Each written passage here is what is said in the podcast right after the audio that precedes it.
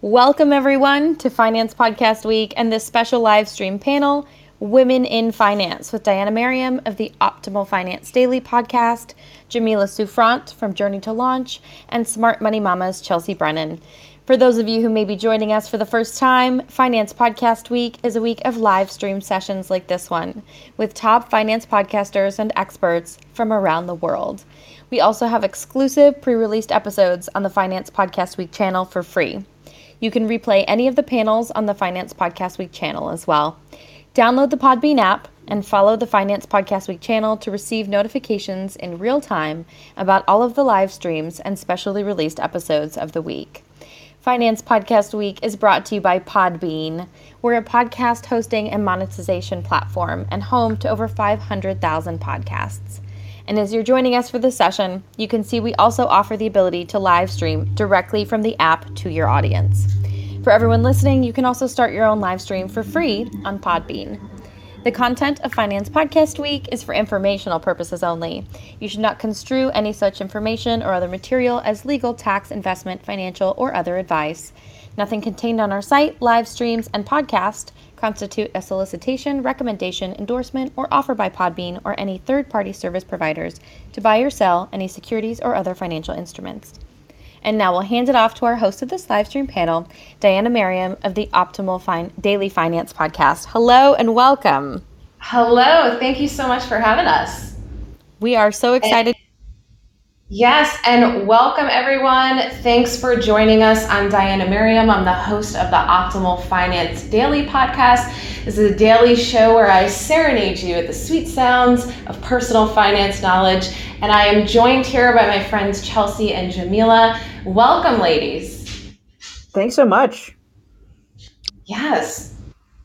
Awesome. Well, how about we start with Jamila? You want to do a short introduction? Yeah, sure. My name is Jamila Souffrant creator of journeytolaunch.com and host of the Journey to Launch podcast, where I help people reach financial independence and freedom. So, you know, break down terms in the personal finance space to be more relatable. And my goal is to inspire, but also give tactical, practical steps for people to really live the life of their dreams. The money is a tool to do that. And so, you know, along with the budgeting and tactical aspects, how can we also inspire and think about our lives in a bigger sense than just money, using money as that tool to get what we want. Awesome. Great. And Chelsea, how about you? I'm Chelsea Brennan. I'm the founder of Smart Money Mamas, where we work on helping moms feel confident with money so that they can build lasting wealth and financial security for themselves and their families. Great. Well, thank you so much for joining me today. It feels very appropriate for us to be discussing women and personal finance. It is Women's History Month, so great timing for us. And, you know, it came to my attention when we were brainstorming the topic for this panel that there's this perception that most podcasters in the personal finance space are men. And when I heard that, I thought, wait a second, because I feel like I'm surrounded by women just killing it in this personal finance space. And of course, I'm a huge fan of both of you. So thank you again for joining me. Um, Chelsea, I, I wanted to, to call out to you just to, to start out when I was doing some research on just the unique issues around women in personal finance, I actually came across an article of yours about, uh, I think you wrote it for Chime just a few years ago, and you talked about how women do hold a lot more power than they think when it comes to money. Um, wh- what can you tell us about that today as we kind of kick things off? Yeah, I mean, there's a wide range of ways in which women control a lot of wealth, a lot of money. The the beginning part of that is just consumption, right? And so when you look at the average family, over two thirds um, of heterosexual couples, the woman is the one who manages the budget, manages the household budget. And that means we're in control of where that money goes, the companies that we support, and the, the values that we want you know expressed through how we use our money. And so that's a powerful thing. And when you break down the numbers it says that you know women influence over 90% of consumer decisions over 80% of financial decisions. And that's actually a big one that people are surprised about about where we bank mm-hmm. where we get our mortgage where we invest is often heavily influenced by women. They're the researcher in the house right? And so that is a lot of power. And then the last part of it is actual held wealth. And so right now women hold the um, the minority of wealth in the U- in the US and around the world. But as you look at what's coming in the next couple of decades as women outlive men specifically and and take over inheritances and things like that it's expected that women will control more than 50% of the wealth in the world. I think by 2050 I might be wrong with that number. Um, but there's definitely a lot of control that we have both in the immediate term with how we spend our money and then in the long term in investing and where those investment dollars go Awesome. Absolutely love that. I know for me personally, you know, growing up in a household where my mother was the breadwinner, going to school, I felt like all the smart kids at school. I was surrounded by girls, right? Um, graduated at the top of my class and then went to college. And then even in my professional career, I've always worked for women and I've always worked for women business owners. So for me as a female, you know, embracing my independence, I feel like I've had a lot of amazing examples growing up of, of women taking control of their finances and seeing them in leadership positions. And I'm curious for you both if you've had that kind of influence, if you feel it's important to have, you know, examples of women in your lives um, that have kind of paved that for you. Jamila, do you do you have any insight on that from your own life? Yeah, I you know, I think it's important to not only see people on TV and in professional aspects that we don't know who look like us, that are doing things that we didn't think were possible, but also in our real lives. And, you know, oftentimes our heroes are very unassuming, the ones in our real life. So, for example, my mom is, you know, someone who has taught me about money, but didn't really know or sit down and teach me actual lessons. It was how she was able to manage so little and grow it into something and a foundation for me to do more than she was able to do. So as an immigrant, you know, my mom came here from Jamaica, the island, and had me at a pretty young age, 20 as a single mom. So to watch her and grow up watching her work so hard, also my grandmother, these matriarchs in my family, uh, really just make it out, make something out of nothing has inspired me as someone who had a, a, better starting point and more opportunities and a bit of privilege being able to grow up mostly here in the United States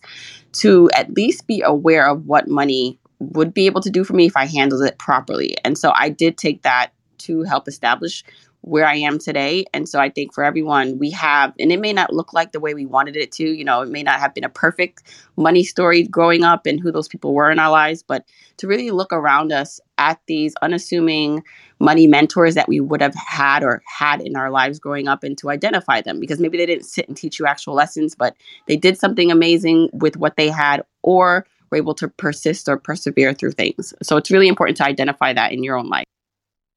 Love it. Love that. Thank you. You know, I, I do want to take some time to address the elephant in the room. I'm sure most of us are sick of talking about COVID. However, it does seem to have had a disproportionate effect on women in the workforce. I know that this pandemic has affected so many people and their finances, um, and especially women. And, you know, I'd love to hear from you, Chelsea, kind of the effect that you're seeing and how you're seeing, you know, women combat the effect that COVID has had on our finances.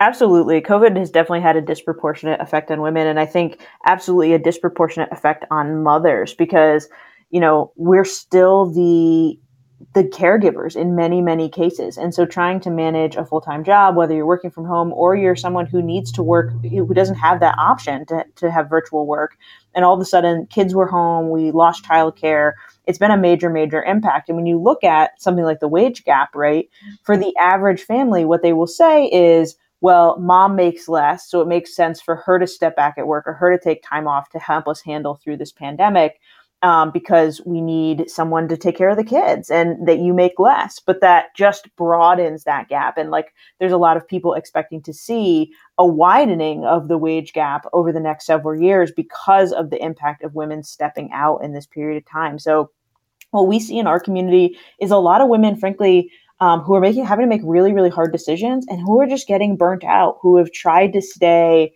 in their work, um, committed to their career, but also trying to balance an enormous amount of responsibility with the kids um, at home and with just general house things. And it's it's it's been a very difficult period. Mm, yeah, absolutely. Jamila, do you have anything to add there? Maybe how you're able to manage it in your household as well?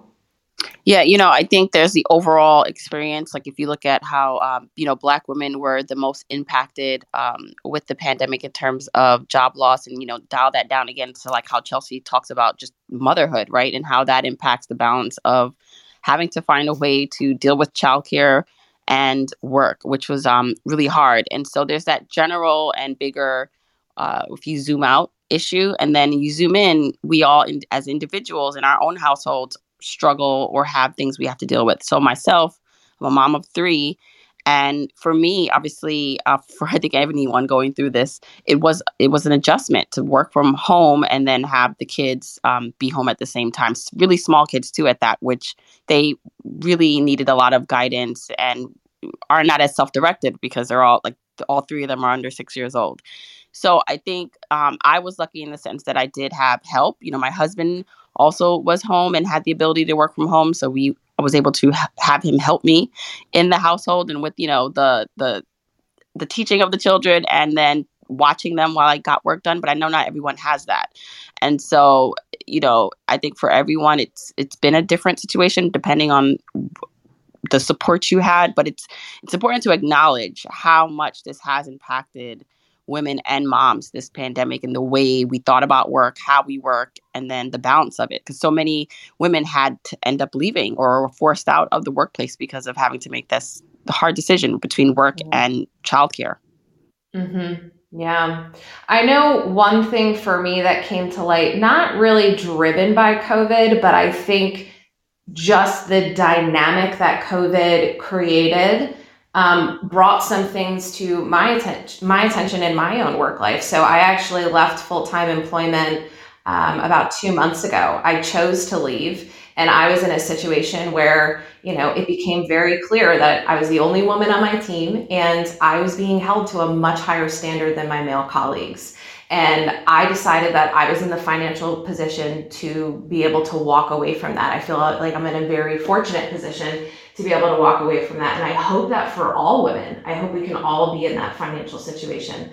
Um, but I will say that I was able to see the the benefit of flexibility and autonomy over my time that I'm now able to enjoy in self-employment.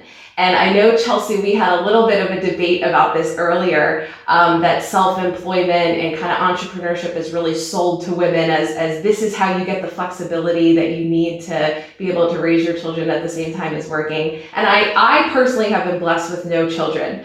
So I, I think that I'm really able to, to enjoy this real autonomy over my time and, and make self employment work for me.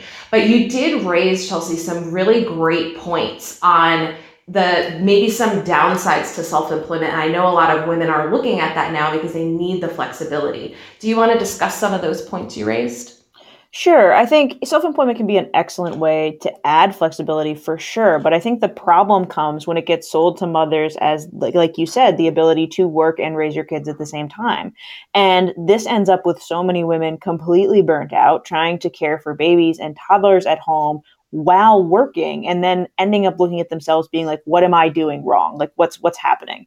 And the thing is you can't do two full-time jobs at once and caring for little kids as jamila mentioned with her kids being young my kids are five and three as well they need a lot of attention they need a lot of direction. It's not like you can say hey go play for an hour and you know i'm going to do some work.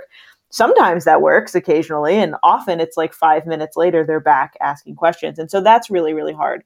But the addition is you know you lose the benefits you use, lose healthcare benefits and it's not just doing the thing that you're passionate about it's doing all the other work that goes with it the bookkeeping and the following up with clients and the sales pitching and all these things that some people might love but this idea that it, entrepreneurship is for everyone and that it's a solution for everyone is just not something that i think is beneficial um, as a narrative yeah, I, I totally agree. I like to say that I'm taking this next year to flirt with self-employment because the jury's still out if uh, if maybe I like W-2 work uh, better. But I do appreciate that I kind of had this financial runway to be able to have that opportunity to experiment with it and see if it's for me.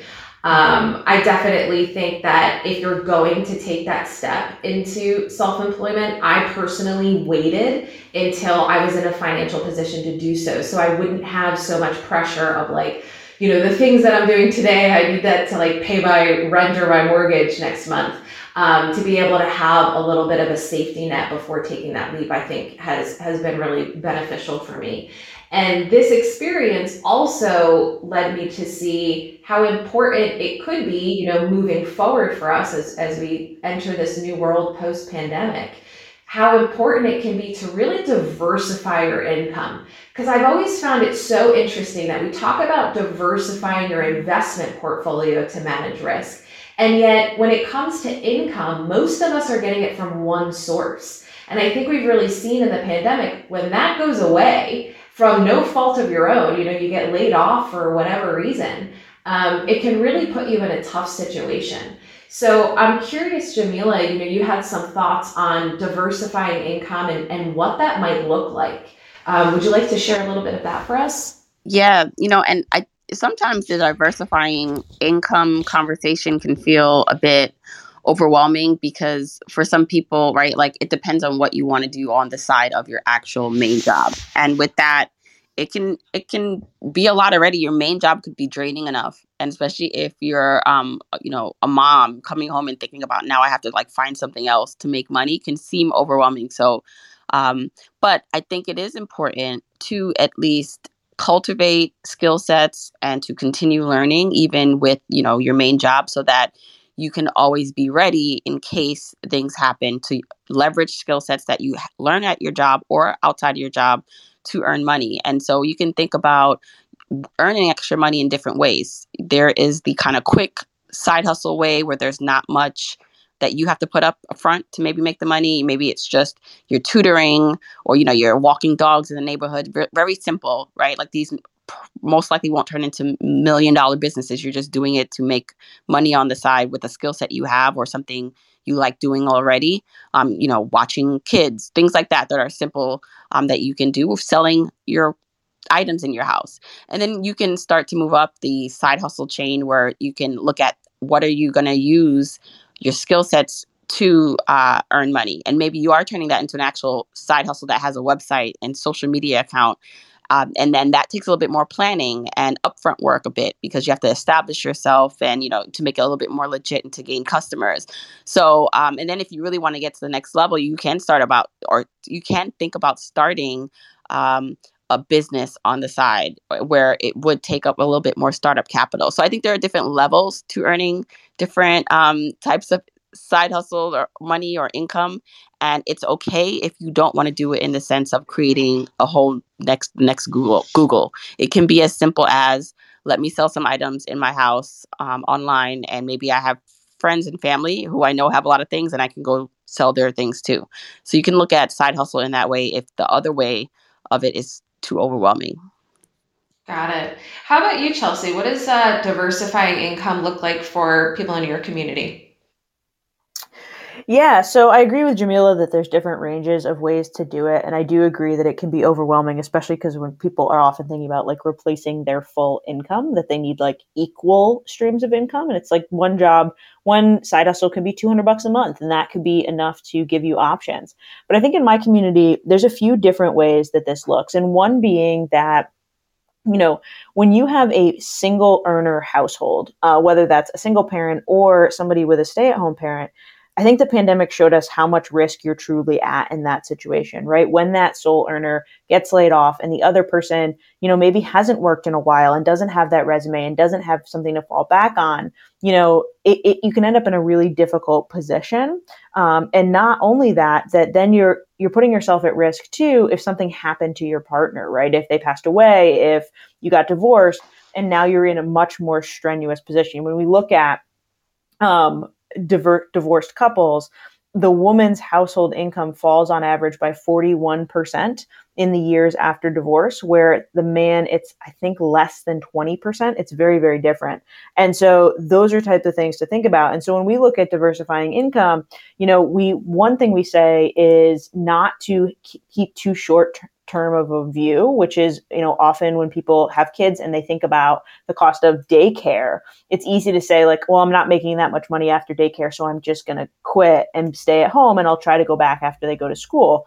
Well, it's very, very difficult to come back into the workforce when you've been out of it for, you know, five to seven years if you had two kids or, um, or something like that. And you're likely to come back at a lower earning rate and you want to really kind of keep that momentum if you can. If, if you don't if you want to be a stay-at-home parent that's fantastic but then we have to have different conversations about what does security look like to you and your partner. For my husband and i he's a stay-at-home dad but we were very intentional with what her his job options were when if something happened to me or if we got divorced so that we, he wasn't in a position where he was going to be strained um, or he didn't feel like he had a lack of agency. And so even in cases of stay-at-home parents for us we try to encourage to have some kind of side hustle. Like I said, it doesn't have to be making as much as your partner. It doesn't have to be making a full time salary, but just having a way that brings in a couple hundred bucks a month, even can make a huge difference if you're in a financially difficult position. You know, at least cover some of your bills and things like that.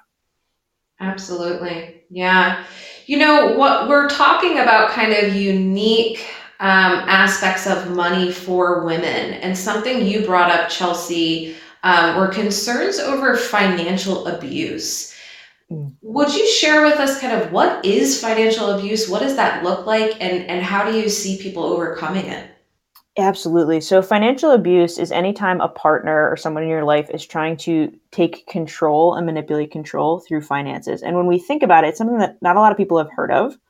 Um, but over 95% of abuse cases include some element of financial abuse which makes sense when you consider how much in our lives is reliant on having financial autonomy, right? Being able to have a place to live, having a good credit score, and being able to access credit when you need it, being able to get food.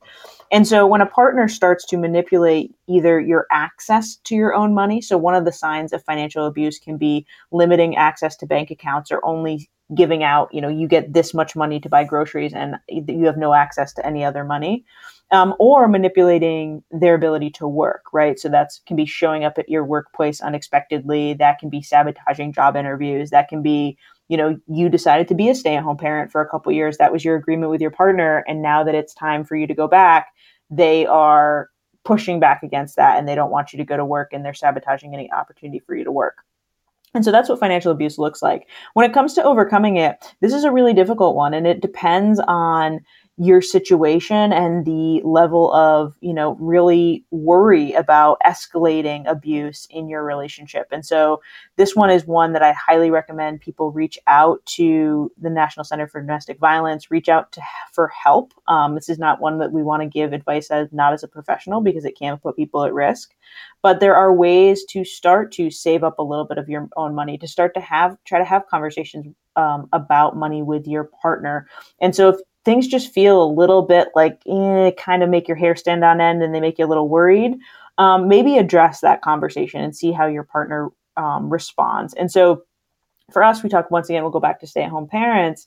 They're at a significant risk because they don't earn their own money, right? And so they, if that type of relationship starts to show itself, you don't have a lot of the autonomy that somebody has that maybe makes some of their own money because like one of the tools they'll recommend for people that are in financial abuse situations is to go to your hr um, and say, hey, I need $50 from my paycheck moved into this other bank account because your HR can send money in multiple places and the rest that direct deposit is normal. And if your partner asks questions about it, to go back to them and say, hey, like, yeah, we had an increase in, in our healthcare or whatever, one of our benefits. And so now my paycheck is going to be lower, but it's letting you squirrel away a little bit of your own money in case you need it.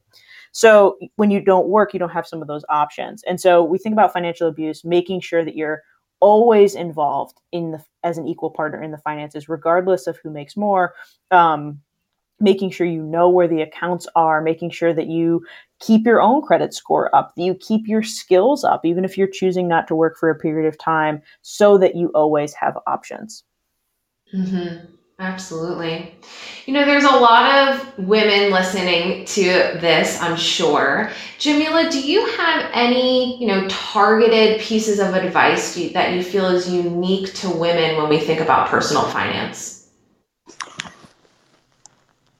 I would say um, because society and our cultures, our respective cultures, and just our family structures put a lot of pressure on women um, to be a certain way, and whatever that way is, um, depending on where you are, um, it's really important for women to almost um, journey back within themselves. You know, so I know the money journey is um, a lot of times talked about as an external one, and because there's a lot of like external work, of course, you know, when it comes to budgeting or earning more and investing, right? But all of that starts from within. And so, in order to really be able to use money as a tool that gives you the life you want, not the life someone else is defining for you or telling you that you need, I think as women, we really need to think within and, and go within to really understand or feel like what what do we want? You know um if if we could do what we wanted to do without what other people thought without the guilt what would that look like? What would that life be? Um, mm-hmm. even if you are a mom even if you know you are a wife what do you want as a woman? Um, and you know asking those questions can begin to uncover some uncomfortable things if you find yourself you know in a situation that's not what you really actually want. But i think it then allows you to get real with what the next steps are and how you can potentially begin to work towards a life that is in more alignment and i just think because of all the pressures that women are under especially as moms especially just as women and you know whatever whatever race you are or wherever whatever country you are in it's just you really have to journey within to find out what it is that you want. So that way the life that you do build um, is one that you can look at and be really proud of at the end of the day. Absolutely love that. And you make such a good point because i feel that the way we spend money is very often a reflection of what we value.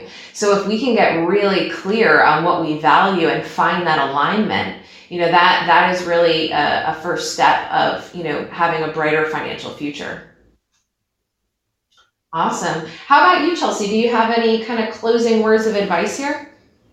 Yeah, I agree with Jamila that figuring out what your values are and really journeying into what you want your life to look like is a powerful place to start. And one of the things that I would encourage is to think back to the beginning of this interview and the power that women already have. I think sometimes we feel, you know, a little bit disenfranchised, disempowered when it comes to money. It makes us nervous. But remembering that if you just control the things you can control, even if you're, you know, in a family where you don't necessarily manage everything yet, you don't manage the investments, start taking those small steps and also remember that um, we have an immense place of power when it comes to generational wealth because most kids want to learn about money from their mothers. They're watching us, they're watching how we talk about it, how we interact in the stores, and things like that. And so that by taking the steps to get a little bit better with money every day by including our kids in those conversations, we have a real ability to change the narrative about money for our kids and their kids in the future.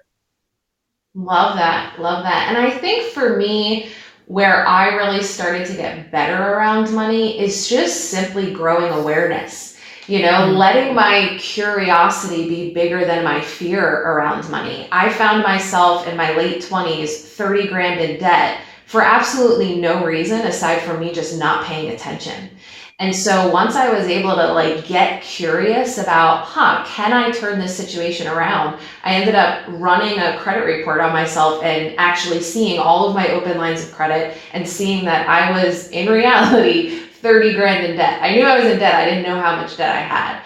And so just allowing that curiosity and belief in that actually I can improve my financial situation. I can take little steps forward. And it's overwhelming, you know, in the beginning trying to figure this stuff out. But just little by little, you know, working on figuring out ways to decrease your expenses, increase your income, get, you know, throwing that gap at the debt and then ultimately leading you to you know invest and, and save and have an emergency fund and all that kind of healthy um, money habits you know, it comes slowly over time. So if anyone is listening to this and feeling overwhelmed by their money situation, just know that little by little, like take the appropriate steps. Um, you know, you're going to build confidence along the way. Awesome. So I think Norma Jean, I'm not sure if we had any questions that we wanted to address. Hi, Diana. Yeah, I think we have a couple of questions here. Um, no, we don't have any questions yet. But if you guys have any questions in the chat, um, please let us know. We have a couple of we have a couple of giveaways for this panel, which is really exciting. So just bear with us here. We're going to ask some questions and then we'll have people comment in the chat to win. Um, and this, honestly, this panel has been fantastic. Um, just addressing some of the things that are going on for women overall in the pandemic and then financial. So we're so grateful to all of you for joining us here today. So for our giveaways, we have um, from Diana, we have two tickets to the EconoMe Conference, November 13th and 14th at the University of Cincinnati. And then from Chelsea, we have one month in the Motivated Mama Society, which is pretty amazing. So, um, for those of you commenting um, down below, for those of you here in the live stream, we're going to give away Diana's giveaway first the two tickets to the EconoMe Conference. And we do have a question here, so we're going to address it after we do this quick giveaway. And so, um, Diana, uh, is do you want to ask a question for the giveaway, or should we ask one for you? You can go ahead and ask one. Okay, perfect. So, Diana asked a couple of questions on um, how to build your life in terms of finance and how to make your own choices, which Chelsea and Jamila answered really beautifully. Um, and so, Diana mentioned that she is currently having a year of what? Um, if anybody wants to comment, first one here gets the tickets. So you're currently enjoying a year of, here we go, Gurmo, self employment. Okay, perfect. So, Gurmo, I'm just going to pop my email here. And then if you want to email me, we'll directly connect you to get your prize. Um, and then our next, our next giveaway, sorry, I'm just jumping in here with the email. Our next giveaway is for Chelsea's one month in the Motivated Mama Society. So, Chelsea, you talked a lot about many things on this live stream so far. So, in terms of the question, what we're going to ask is um, what year do we predict that women are going to overcome men in terms of wealth and wealth um, holding wealth. Here we go, CETA 2050. Perfect. All right, so my email is here in the chat. If you want to give me an email, uh, we will connect you directly. So CETA has claimed the prize for the one month in the Motivated Mama Society. So thank you all. And we have a quick question here. Um, whoop, earlier on.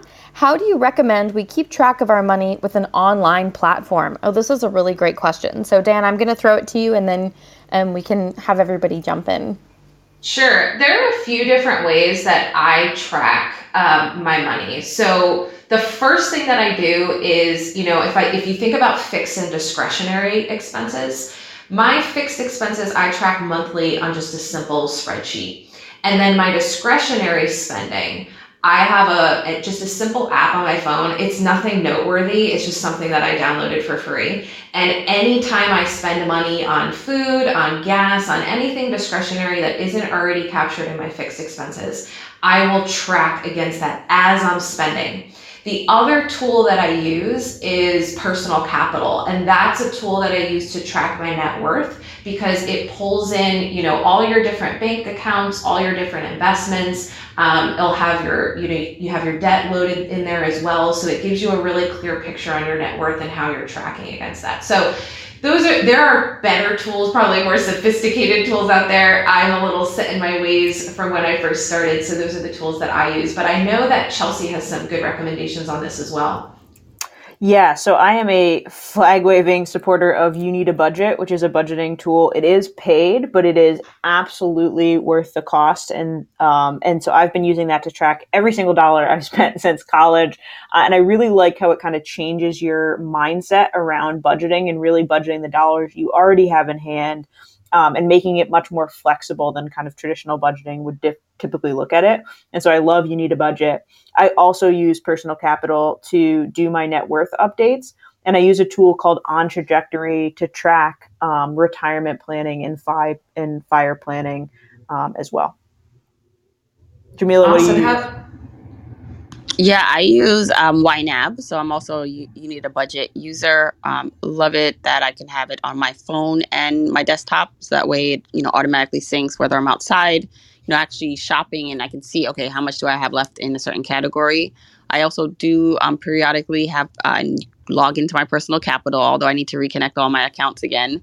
And I, but you know, when I first started, I used just uh, simple spreadsheets. So through Google Sheets. And, you know, there are lots of free kind of templates online. Even the Google Sheets, if you like, I think if you go to templates they and you put in budgeting, they have some simple budgeting spreadsheets that you can start out using um, if you don't want to jump quickly to like an app like YNAB. But um, yeah, that's how I basically manage um, most of my money right now. Perfect. Okay, and I just wanted to throw a question to you guys, um, but while we still have a couple of minutes. Um, for a lot of women, I think the idea of finance and investing is a little bit overwhelming.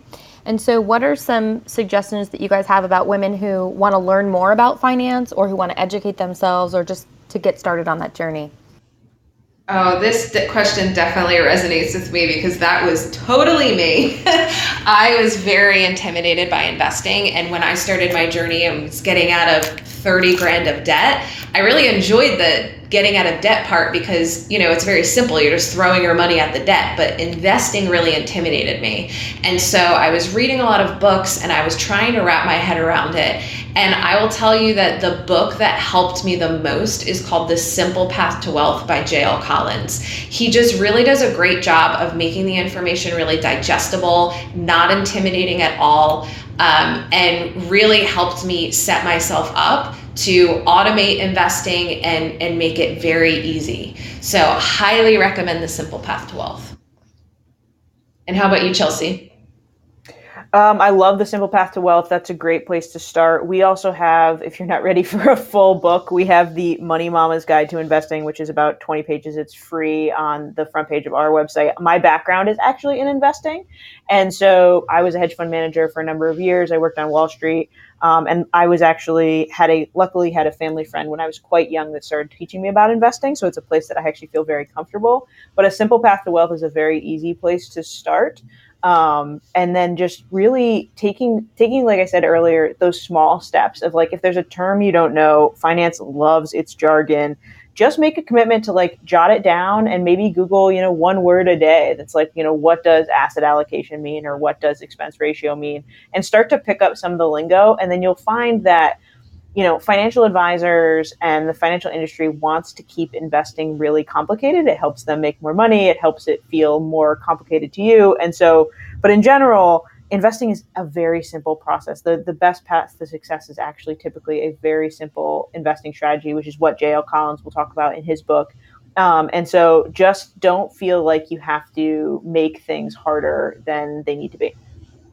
Yeah, I'd hop in and also um, champion the simple path to wealth. And if you don't want to start with the book, if you just like want to maybe, uh, he has a, his blog has a great um, series about the introduction to investing in index funds, which is you know for me what I mostly use to invest. And so I think also it depends on your personality and what you are trying to accomplish.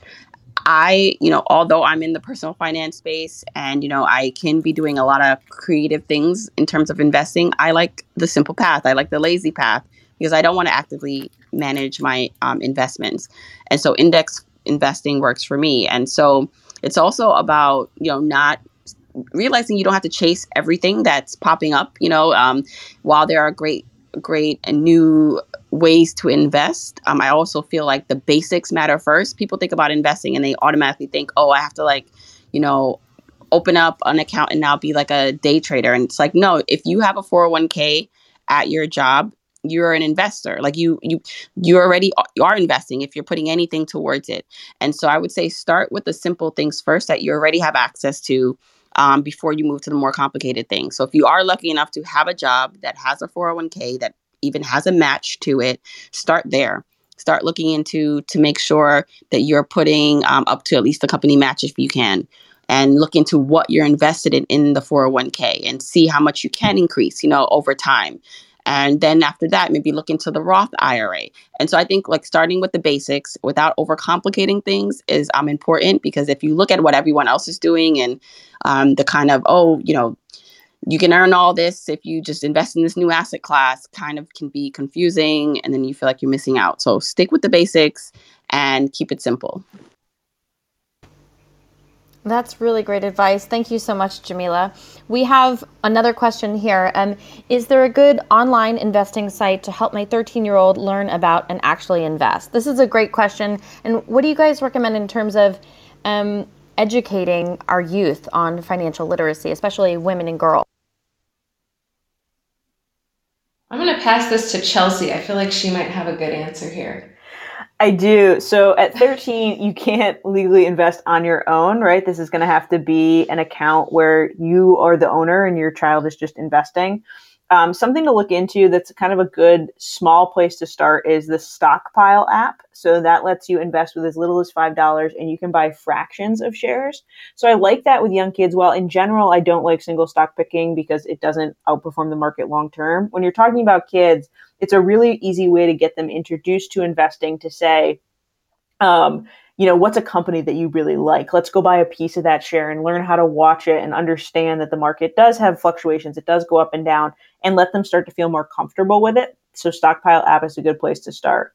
If you're looking to really help her invest long term, one of the things that a lot of parents don't know is that you can open Roth IRAs for your kids as long as they have earned income. And earned income doesn't need, mean they need to have a job.